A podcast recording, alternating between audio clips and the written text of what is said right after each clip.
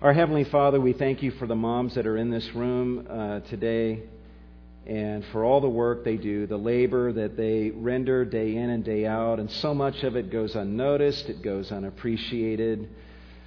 But we just thank you, Lord, for these moms. Some of these moms, Lord, um, are young, some are older, some have young children in the home, others have older children in the home, some have children out of the home, some have grandchildren, and I would imagine some have great grandchildren. Lord, many of these moms have husbands by their sides uh, to help and support them, but there are some moms in our church family who have uh, no husband by their side, and they must labor um, on behalf of their children alone um, as a single uh, mom. Uh, but Lord, I just pray for all of the moms that are here that you would take the good that they have done and the strength that you have provided, and that you would bless multiply the good they have done, like you did, Jesus, the loaves of, of bread, and cause great fruit to be produced in their children's lives. I pray that for in any way where there has been failure and sin, that these moms would drink deeply of your grace and know that that's what Jesus died for and that they would uh, enjoy and savor the forgiving grace that is theirs in Christ. And um, that they would also realize that uh, while perhaps there have been weeks and months and years wasted, you are the kind of God who restores the years that the locusts have eaten. You have a way of making up for even lost time, and I pray that you would do that in the lives of these mothers. I pray, Lord, that you would help these mothers to mirror your image to their children Help them by the lives they lead, the example they set, by the things they do, and the way they relate to their children. Help them through all of these things to show their children what you are like. I pray that you would use these mothers to bring up a godly generation of men and women who will, who will know their God and who will be champions of the faith. We live in an increasingly dark and cruel culture, and uh, Lord, our desire is that the children of this church would rise up and serve as lights and as beacons of hope and life to a dying world and help us as moms and dads to do our part in raising up this generation that's going to stand strong in the days to come and accomplish great things. And when they accomplish those great things, Lord, we're going to sit back and say, man, what a privilege that we had a part. And so, we ask all of these things, Lord, not just for the moms, but for us as dads, uh, in the name of Jesus. And all God's people said, Amen. Let me have you guys uh, turn in your Bibles this morning to 1 Timothy chapter 3. 1 Timothy chapter 3 for our time of study in the Word. And uh, there should be Bibles in the, on the rack of the seat in front of you if you if you need one. Uh, but 1 Timothy chapter 3. Ladies, let me tell you what I'm going to do today. I really wrestled long and hard over what uh, to do for Mother's Day. What's the best way I could bless moms on Mother's Day? Normally on Mother's Day, um, I seek to bless you by speaking to you as women, um, and I preach to you. Uh, however, I've, I've gotten feedback over the years that that's kind of a double edged sword because while it's good to be spoken to and good to be instructed and challenged, there have been moms who have said, those Mother's Day sermons are really convicting. And it's kind of a downer on my Mother's Day experience. Um, in fact, totally true story. I preached a Mother's Day sermon several years ago, and there was a woman who came into the service. She was already just devastated as a mom, just feeling like a total failure. And I'm preaching all this stuff from the Bible about you got to be this and this and this. And uh, she was so crushed with guilt um, at the end of that service that she, she left, didn't greet anyone, got in her van, and uh, drove her children home. And got to their home. She got out of the van without saying a word to her children, goes in the house, goes down the hallway into her bedroom, closes the door behind her, and stayed there the entire Mother's Day.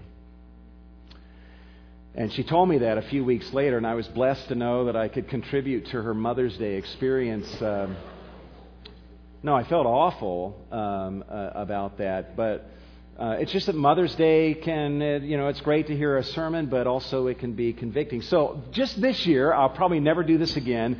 This year, mothers, my Mother's Day gift to you is that I'm not going to preach a message to you. All right? I'm going to preach a message to the men. Okay? Um, maybe I'll do that every year. Okay. And here's the deal in doing that, I'm not bypassing you, but here's what's going to happen today. Rather than speaking to women, I'm going to speak for women. And what I'm going to express from God's Word, I believe anyway, is the heart's desire of every godly woman, anyway, for her man, for the men in her life. And so today, as we look at 1 Timothy chapter 3, verse 4, I want to speak to you on the subject of a vision for men on Mother's Day a vision for men on Mother's Day. But moms, pay attention. Don't let yourself get too convicted, but pay attention, take notes, uh, because if you got boys uh, that are growing up, you want to train them in this. And also, if you are a helper to your husband, this is the kind of thing you want to be an encouragement even to your husband in and help him. Let me start off with this, guys. Um, 1776. What do you think of when you hear that year?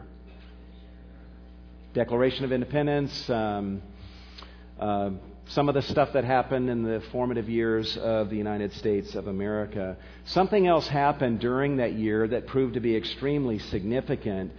Uh, there was a man named James Taylor uh, on February 1st of 1776 who was going to get married. He was not a Christian man, did not know the Lord. In fact, he was somewhat antagonistic. There was a revival movement happening in his city, and he was kind of speaking out against that and trying to stand in the way of what God was doing.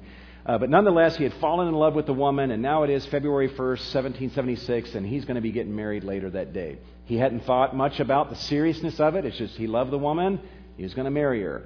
However, he got up early that morning and was doing some basic chores and threshing some wheat and gathering some wood, and suddenly God visited him. And he was crushed with the magnitude of what was about to happen in his life. And he was like, Oh my goodness, I'm going to marry a woman. I'm going to be responsible for her. And no doubt we're going to have children, and I'm going to be responsible for them.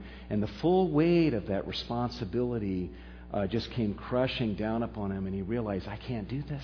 I can't do this. He knew very few passages from the Bible, but one of the passages that he had heard recently were the words of Joshua in the Old Testament, where Joshua basically said to the people of Israel, I don't know what you guys are going to do, but as for me and my house, we're going to serve the Lord. And he was speaking for himself and all of his family when he said that. That was Joshua's determination. And this man, with a rudimentary understanding of Jesus Christ and the gospel, and an understanding of that passage, and realizing the magnitude of what he was about to step into, he knelt down in the hay that morning and he surrendered his life to Jesus Christ and asked him to be his Lord and Savior. And he made a vow and he said, As for me and my house, starting today, we're going to worship God. We're going to serve God. Well, he's now a Christian and he's got to go get married to a wife who doesn't know that he's just become a Christian. So he decides, well, I'll tell her after the wedding. So they they get married, and after some of the ceremonies, he says, "Hey, I want to let you know I became a Christian this morning." She freaked out and didn't know what to make of it. She thought she's got some fanatic on her hands. Uh, but he stuck to his guns and true to his vow that night, he said, I want us to read the Bible and I want us to worship God and to pray. She didn't want anything to do with that. And as the days rolled by, he kept true to his vows and uh, wanted to worship God every single day. She refused every single day, and it was a great frustration for him. She tried to make life as difficult for him as possible. I mean, this is the beginning of their marriage, and it's starting off so poorly.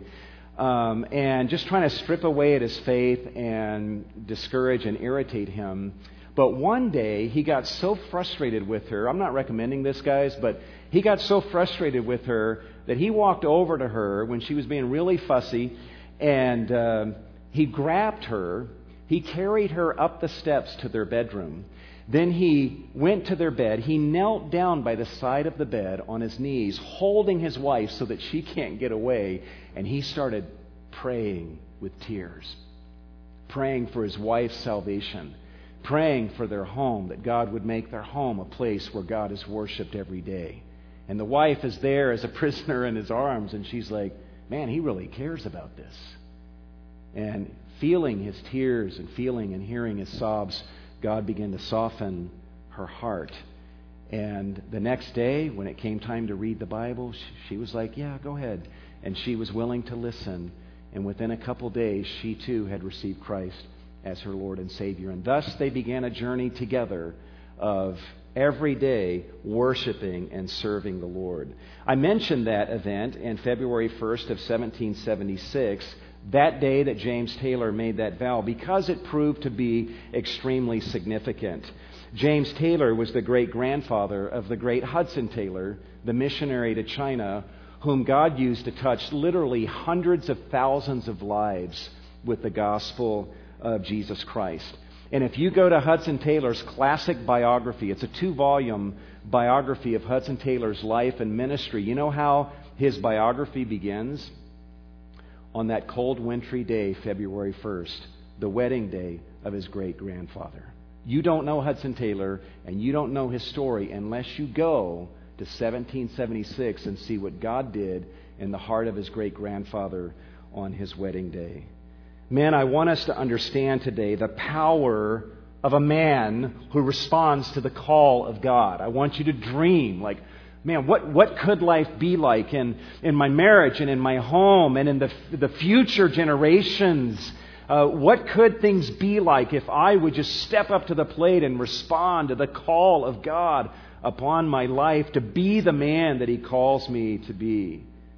We should never underestimate the power of a man who diligently applies himself to doing what God has created him to do and has called him uh, to do, and that is to believe in Jesus and to, uh, to lead his household, as we're going to see today, in the way that James Taylor did his household many years ago. What we're going to do is we're going to look at verse 4 of 1 Timothy 3, and all we're going to focus on today is verse 4 and what we'll do with the time that we have is we're going to observe Paul envisioning men doing four things in their homes. All right? The list for pastors and elders that we find here involves a lot of other things, but the focus on verse 4 is on the man and what Paul envisions the man doing uh, inside the walls, as it were, of his own home. Let me read verse 4 to you. Speaking of a pastor, but then we know secondarily all men. Paul is all of these qualities Paul wants every man to look at and say, I want to be this way. And look at what he says.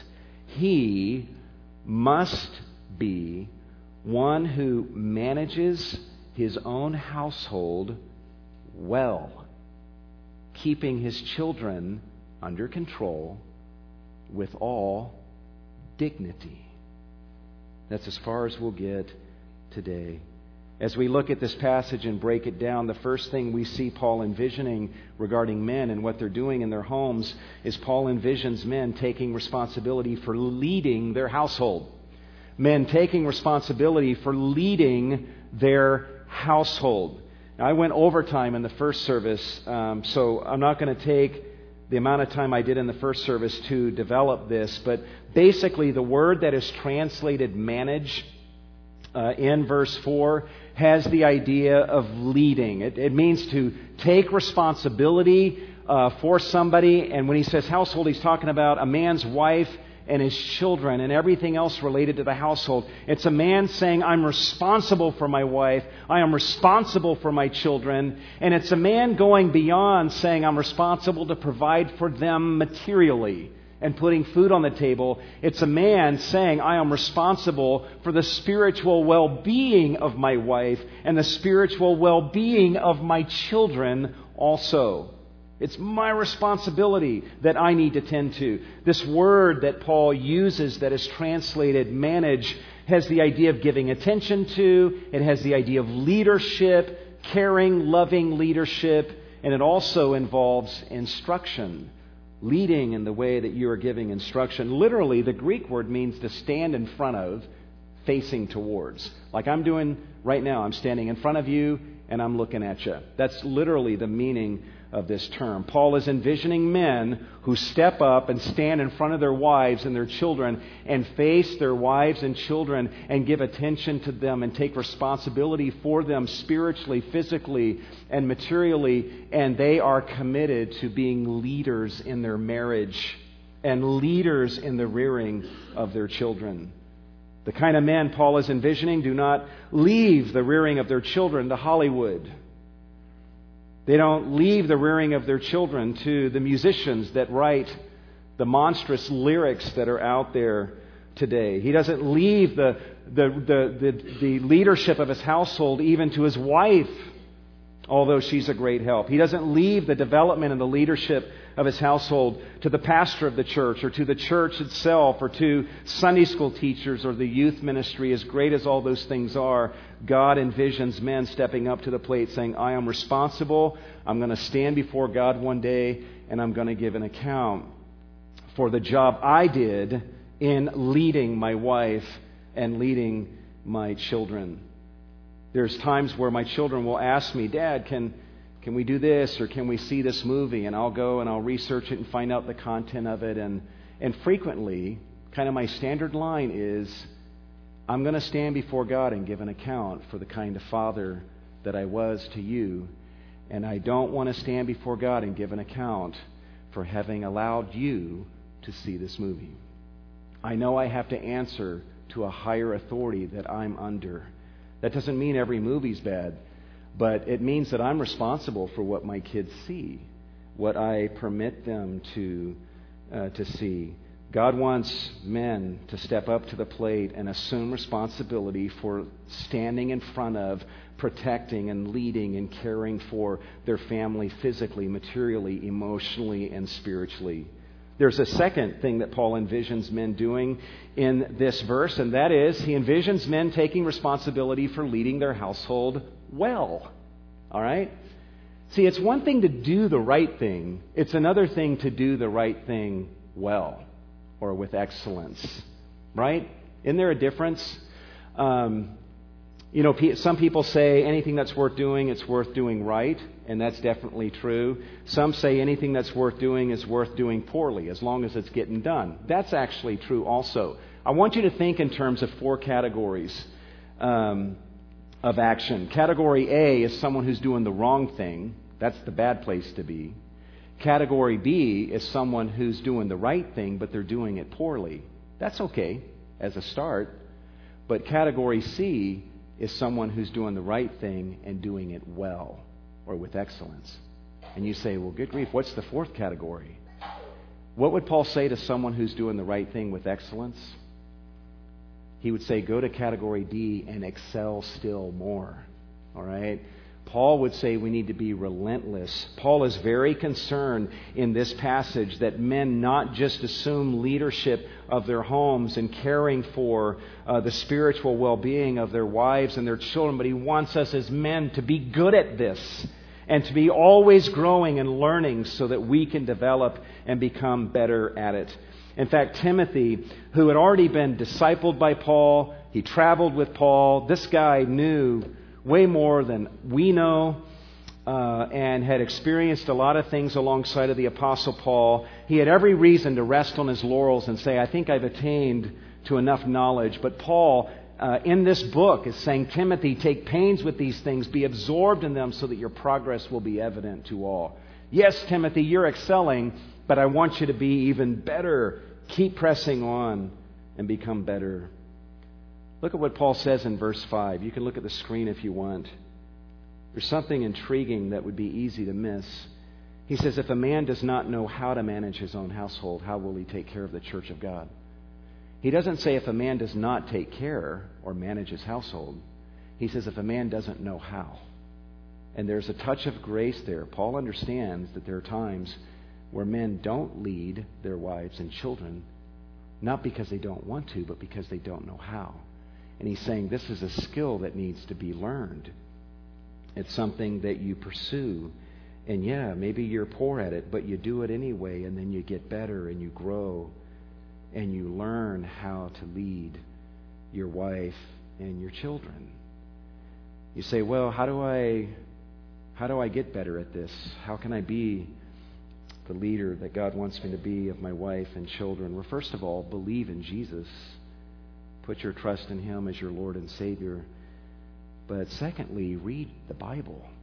There's a lot of great wisdom in God's Word, and part of why God gives you the Bible is, is so that you can live the way He wants you to live, and, and as men, so that you can be the leader and the lover of your wife and your children that God wants you to be. So be in the Bible every day. You know, my dad, I, I was thinking of my dad this week, how that, um, you know, he came from a broken family, hardly knew his biological dad. Alcoholism was rampant uh, in his family. My dad got saved, I think, at the age of 19. Uh, he didn't know up from down spiritually. He just, he really didn't. But, um, and, and within just a few short years, I think my mom and dad were like 25 years old, and they had four children. And my dad was in Vietnam, ultimately serving three tours over there. Um, and they look back and they don't have a clue how they made it happen and raised, you know, four children. Uh, but nonetheless, one of the memories that I have in my early years is of my dad. Like every morning, I would see him reading the Bible. I'd come out from taking a shower in the morning and I'd walk by a room and I would see my dad in there just poring over the Bible. And as a kid, I was like, man, you know, no matter what happens, we're safe. Because dad's meeting with God and dad is getting God's wisdom that ministered so much encouragement to me and security to me because I knew my dad was seeking the face of God and seeking for wisdom. So, as men, don't trust your own wisdom. You are a danger to yourself and a danger to others when you depend upon the wisdom you wake up with in the morning. You need to replace your wisdom with God's wisdom that is found in His Word. I would also encourage you to read books. There's resources out there uh, that we could even recommend to you. Just grab hold of any books that uh, that that are showing you how, from a biblical and a Christian perspective, to lead your wife and your children and to have the kind of marriage and home that God wants you to have. I would also encourage you to look to role models. You'll find a lot of them in the church. People that are further along in their stage of life and who have a good marriage, who um, are seem to be um, having success in their home. Uh, look to those role models, pick their brain, ask them uh, questions. My mom and dad, again, they were young and uh, uh had a lot to learn, but uh, there was they had couples. They they went to the church. They got involved in relationships with other people and other parents who had a lot of counsel for them, and um, and when they were first married, there was an elderly, an older couple that was a, a real help to them. And the name of the man in that couple was Milton. And that's where I ended up getting my, my name because they were blessed by the help that this older couple um, had been uh, to them as role models and as encouragements to them as parents who had so much uh, to learn. I remember also at times my parents, they would disappear for a few days. I mean, they alerted us in advance, but they, they were going off to some parenting seminar being conducted by a Christian leader to learn how to, how to parent their children. Then they'd come home and they'd say, Kids, we're sorry. We've been doing it all wrong. And here's what we're going to do starting today. And, um, um, you know, and we learned as we went. And they would be the first to say they weren't perfect, and they did some things poorly, and then they started doing it better, and then doing it with excellence. And uh, another thing I would encourage you to do if you really want to be a good leader of your wife and children, you know, read the Bible, read books, role models, uh, and so forth, but also ask your kids, how am I doing? Uh, what can I do better? Uh, you'd probably hear some surprising things from from your kids. When I was a kid, my dad uh, would occasionally pull me into his study and say, How am I doing as a dad? And I'll be honest with you and say, I never gave him an answer. I, he's like, Is there anything I can work on? And I've, I never knew what to say. What's an eight year old supposed to say? Well, Dad, as I've observed your parenting, I, you're not spanking me enough. Uh, you're a little too lenient. You need to tighten up. I mean, I'm not going to say that to my dad, but um, But I appreciate the fact that, man, he's, he doesn't feel like he knows it all. He's trying to learn and he's asking. And uh, another thing to do, I mean, ask your kids, but also ask your wife. Uh, she's a fountain of wisdom that uh, she would love to impart to you. And uh, in fact, some of you are thinking, I don't, I don't even need to ask my wife. She's uh, already been there and done that, and I didn't even ask for it. But anyway, um, just the, the, the key is be committed to always growing. And I don't want to just be a leader, and I don't want to just have a good marriage and a, and a good home. I want an excellent marriage and an excellent home. I want to lead my household, and I want to lead it well. And if I find that I'm doing it well and with excellence, then I want to do it even better and I will excel still more. Always growing, always learning, never plateauing, uh, and ceasing in that development. A third thing that Paul envisions men doing in this passage is he envisions men assuming responsibility for the obedience of their children. Men assuming responsibility for the obedience of their, uh, of their children. Look what he says. He must be one who leads his own household well. What does that look like? Keeping his children under control. Now, that translation in the New American Standard sounds kind of cold. Like, oh, I just got to keep my children under control, and you stay over here, don't mess up, and see, I've got my children under control. But that's actually not the idea of this term. It's, it's richer in its meaning. It means keeping your children in obedience.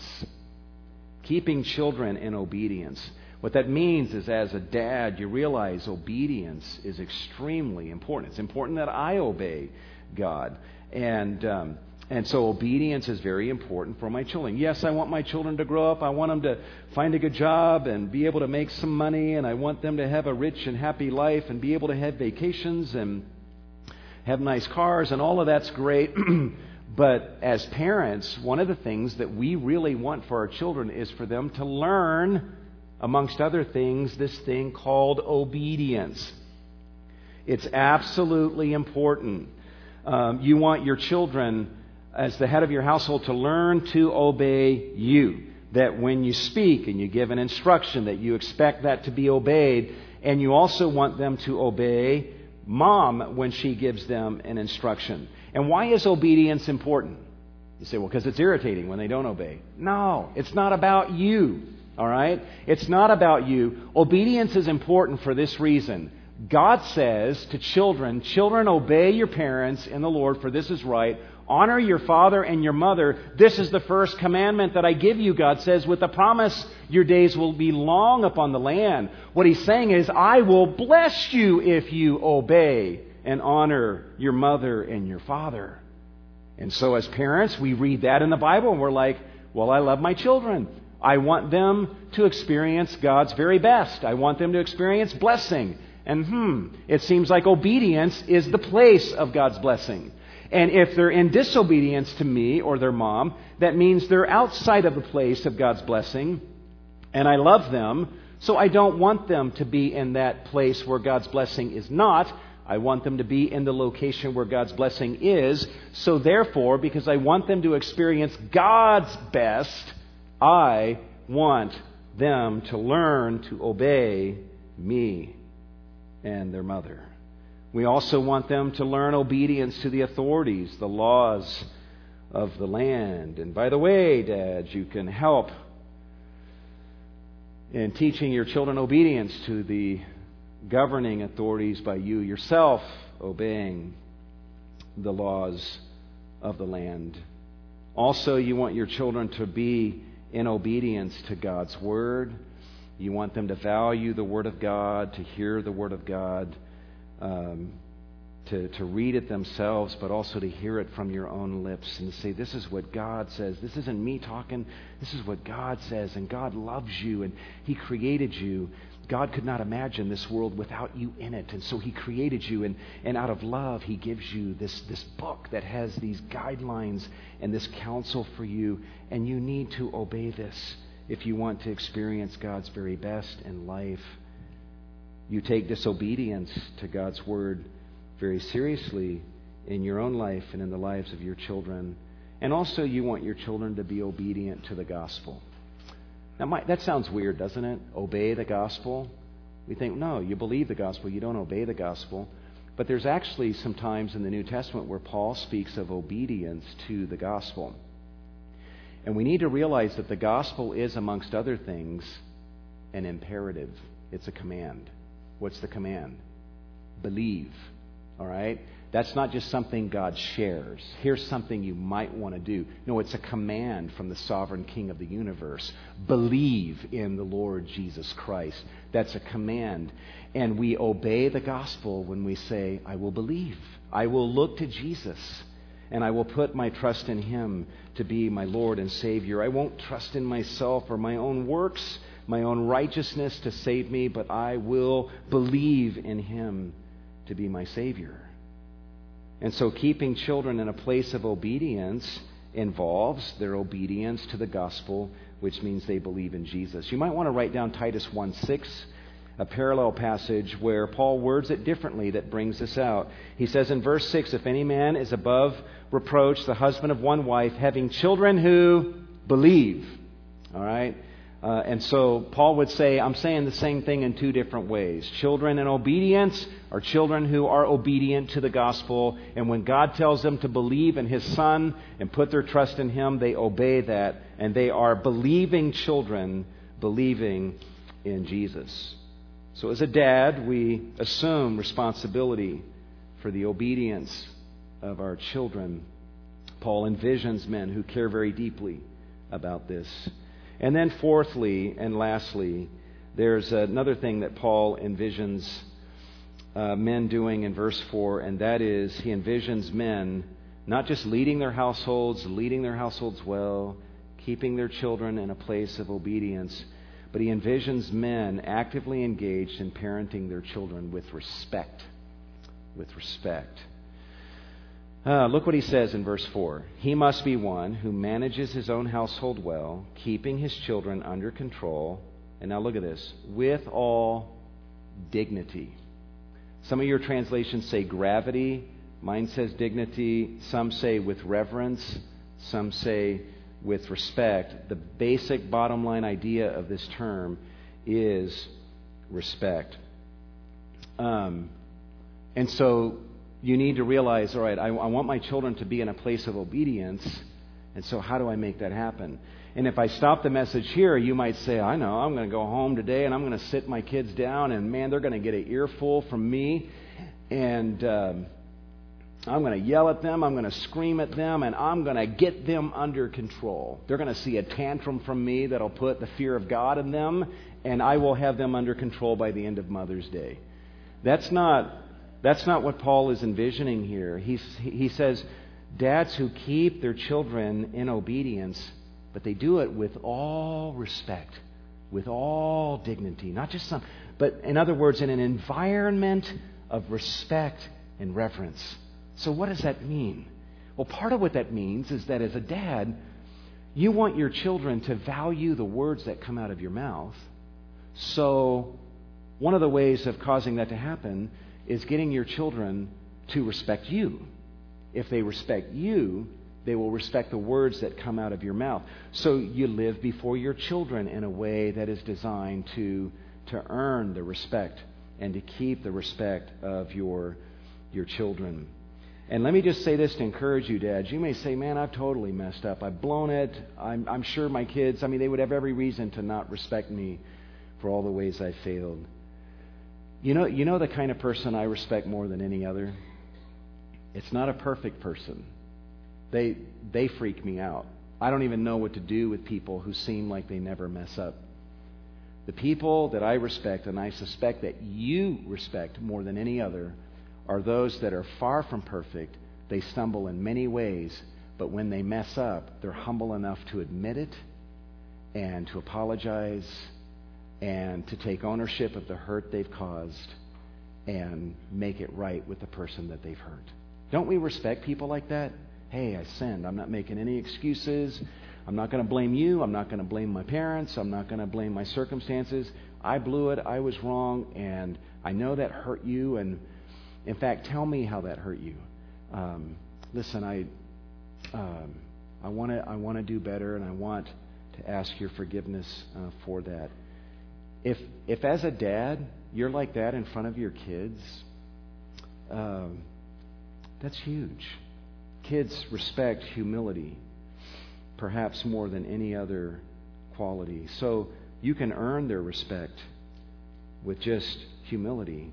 And then by seeking to grow and letting them see your progress and becoming the man that God wants you to become. They would look at you and say, My dad is not perfect, but my dad is a different man than he was a year ago. I've seen God working in his life. And what a testimony that is to the power of God for them to see God changing you little by little, day by day. So, as parents, we, we live before our children in a way that earns their respect, uh, but also to keep them in obedience with all respect also means that we give our children respect. Um, we speak to them with respect. We don't belittle our children. Uh, we don't disrespect them, but we we behave towards them with great respect. And I know there's probably teenagers here today saying, "Yeah, preach it, Pastor Milton." I, in fact, I would say that the number one problem in our household is that I don't get the respect that is due me, and that's why I have problems with obedience here. Uh, be careful what you wish for. Because if your parents really respected you, they would raise their expectations. You want, you want me to move on? Let's linger here. Um, if they really, really respect you, they will raise their expectations of you. Respect when someone respects you, there's responsibility that goes with that. We as parents disrespect our children when we have such low expectations of them. That's the ultimate in disrespect. Um, this is extreme, and none of you ever talk this way, but imagine Billy comes home and he got a 45 out of 100 on a math test. What are you going to say? Oh, that's good, Billy. That's good. You know, actually, you exceeded my expectations. And that's better than a 30, isn't it? So we can be really encouraged by that, can't we? You know what? Your child's not going to go, man, my parents respect me. Man, I'm feeling the respect. No, if you really respect them and you expect more of them as a result of that, you're going to say, and I say this to my kids, I respect you so much that I know that you are capable of better than you have done. And I have to tell them that because it doesn't feel like respect to them when you raise the expectations or express them in that way, but it really is respect. And so, kids, you know, when you want to demand respect, just think twice before you ask for that, because with that comes extra responsibility. Um, so, as parents, we, we keep our children in obedience, we, we parent them in an environment of respect and that means we earn their respect so that they respect us, so the words that come out of our mouth uh, are given that same respect that they give to us. We give our children respect. We speak to them respectfully. We don't want to unduly provoke them to anger. We don't belittle them. We don't demean them. Uh, we don't lash out at them, but we, we speak to them with respect. One of the things that helps me as a dad, and I'm not perfect at this, in fact, just yesterday I had to apologize to one of my sons for uh, a way that I spoke to him. Uh, but I, I like to imagine my kids, especially when they were little, I like to imagine them as adults. One day, my boy is going to be taller than me, bigger than me, and he's going to be able to beat me up one day. And I'm going to be looking up to him. And when that day comes, how will I wish I had treated him when he was little? And that helps. That helps to, for me to to treat them with the respect, to see their future self, and to ask myself, how will I wish I had treated them in that future day? Also, to parent our children, to keep them in obedience with all reverence, with all respect, also means that, yeah, we want respect from our kids, we give respect to our kids, but also our kids see that dad has great respect for certain things. Dad respects the things of God. Dad respects the Word of God when God speaks, Dad cares very deeply about that. I see the respect that he gives to God's word because I see him reading it and, and he speaks about it and he's trying to pass that on. And so they see that as a dad, there are things that you care very deeply about and that you value very highly. They see that you value God, you revere God, who he is and what he has done. And they see that the passion of your life is that that God who created me and who sustains me every day, who's been so good to me, to sustain my life, and then especially through Jesus to save me and forgive me of my sins, that God is worthy of my worship, and that God is worthy to be worshiped in my home every day. Is God worthy to be worshiped in your home every day? And even Christian homes, there are certain TV shows that we will not compromise. We will watch this every week. I mean, there even Christian families that are downright religious about certain things. They're never going to compromise or sacrifice. We've got to watch these shows. And those same Christian families, how many times did the family come together and worship God? How many times did they gather together to just open the Bible and read it? Without deliberately doing so, we're basically saying, God, you're not as worthy to be worshiped as these things are that we're more committed to. Uh, and so we, by the choices we make, seemingly innocent choices, we're letting our kids know, you know what? I have no respect for God. I don't care about His Word. Um, and we're not, we're not raising our children in, in that environment of respect for Him that, and reverence for Him that we should have. Just as we round the corner here and, and wrap up, let me just say this. Paul has a great vision. This is a bright vision just in verse 4 here, and it's just captured my heart this week.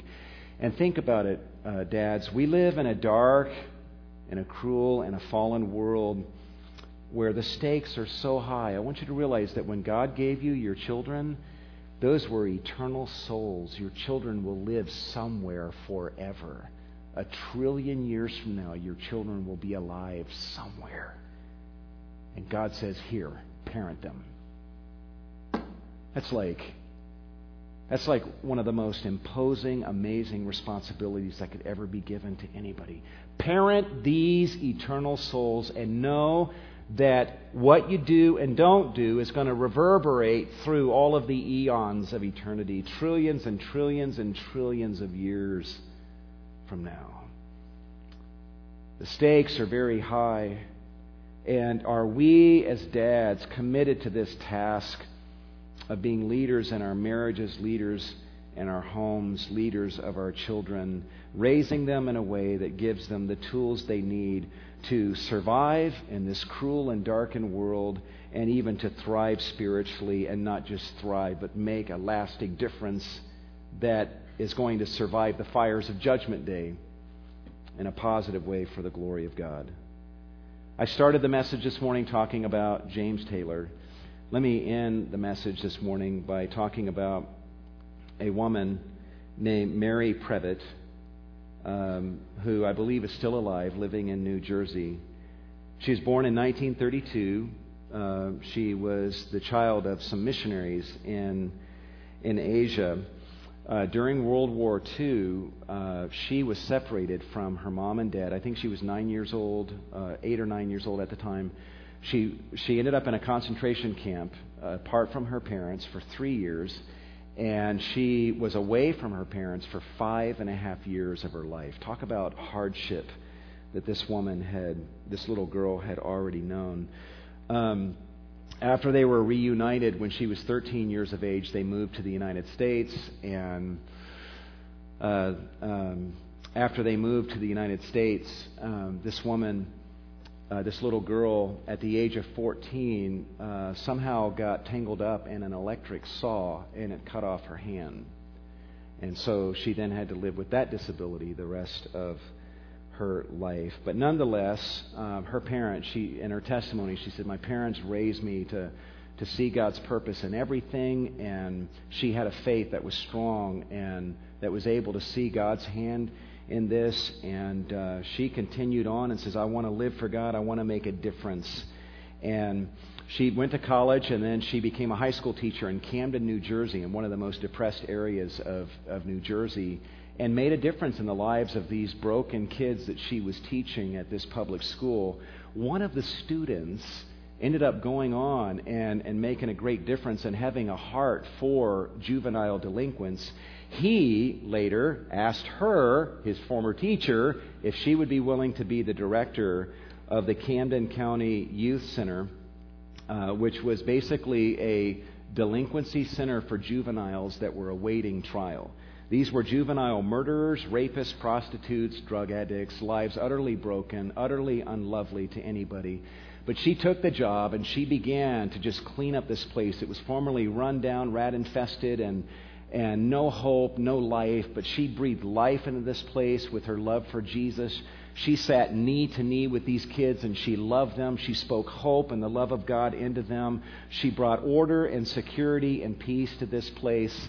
And uh, to such a degree that this detention center became a model for other detention centers across the country to, to look at. She became the president of the New Jersey Juvenile Delinquency uh, uh, Association, a member of the National Coalition for Juvenile Justice. She became an advisor to presidents and our United States Congress. She served four terms as a New Jersey legislator, was legislator of the year. Uh, one particular year, she wrote a book in 1994 entitled Hungry Ghost, talking about these lost juvenile souls and, and the difference that the love of Jesus was able to make in their lives. Um, why do I share this at the end? Number one, to let you guys know as parents that you can make a profound difference in the lives of your children that gives them the tools to handle hardship and to make a difference in the lives of many other people. But I have another reason for telling you about Mary Previte, who lives in New Jersey, and that is for this reason. I started the message talking about Hudson Taylor's great grandfather. Mary Previte is known as Mary Taylor Previte.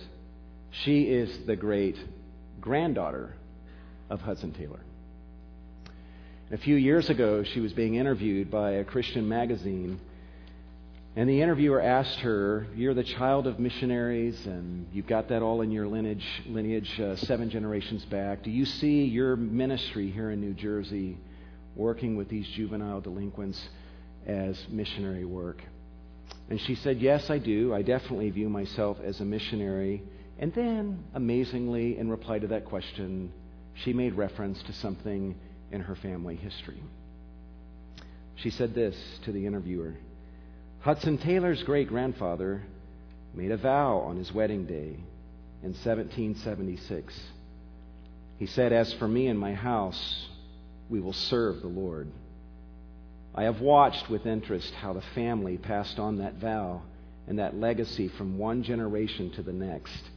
And it's a beautiful thing to see the vow of one person in 1776 rippling through generation after generation.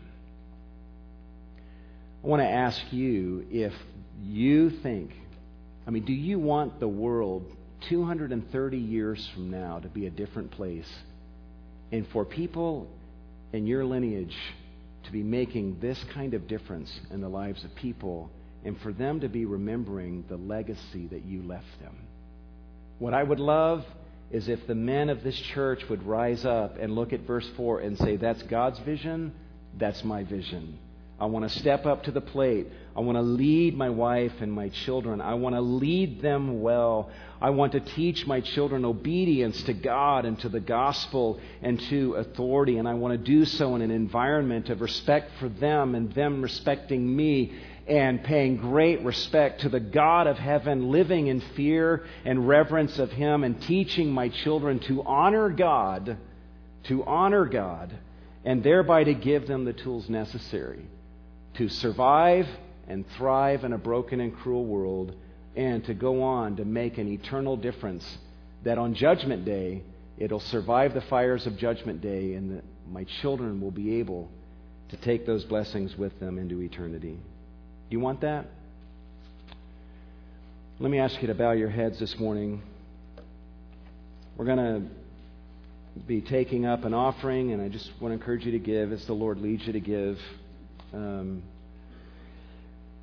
And there's a comment card in your bulletin. You can fill that out. Um, if you got any prayer requests or praises, and you can put that in the offering bags as they go by this morning. If you're here today and you're like, man, I, this is what God wants me to do, I can see that, but I can't do that. Well, Jesus says, hey, I'd love to help you. I'd love to help you. That's what I'm here for. You say, well, I've already blown it. I, I need forgiveness. Jesus says, hey, that's what I'm here for. I, I will delight to forgive. I will be pleasured to forgive you for every failure, every sin. And then I'll be your friend and I'll walk with you and just help you little by little to be the man that I call you to be.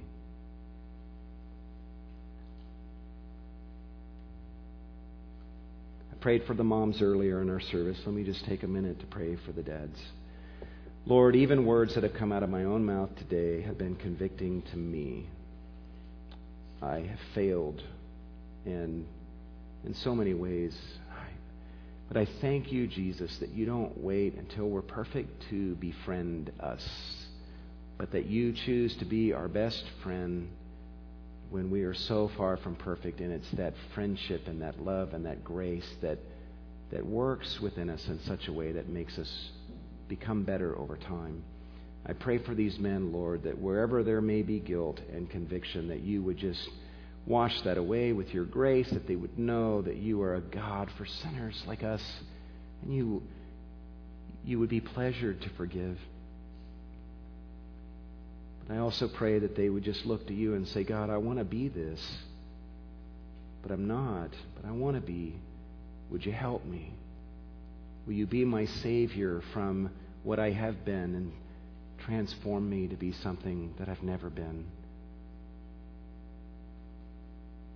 I pray, Lord, that you would work in their hearts and that they would humbly seek that from you. And I know that you would answer. Help all of us as men in this church to rise up and to be men of God, fulfilling this vision that we see here in verse 4. Thank you for the privilege of giving our offerings to you. Lord, take these offerings, Lord, multiply their usefulness for the glory of Jesus, and accept our worship as well. We ask this in the name of Jesus. And all God's people said,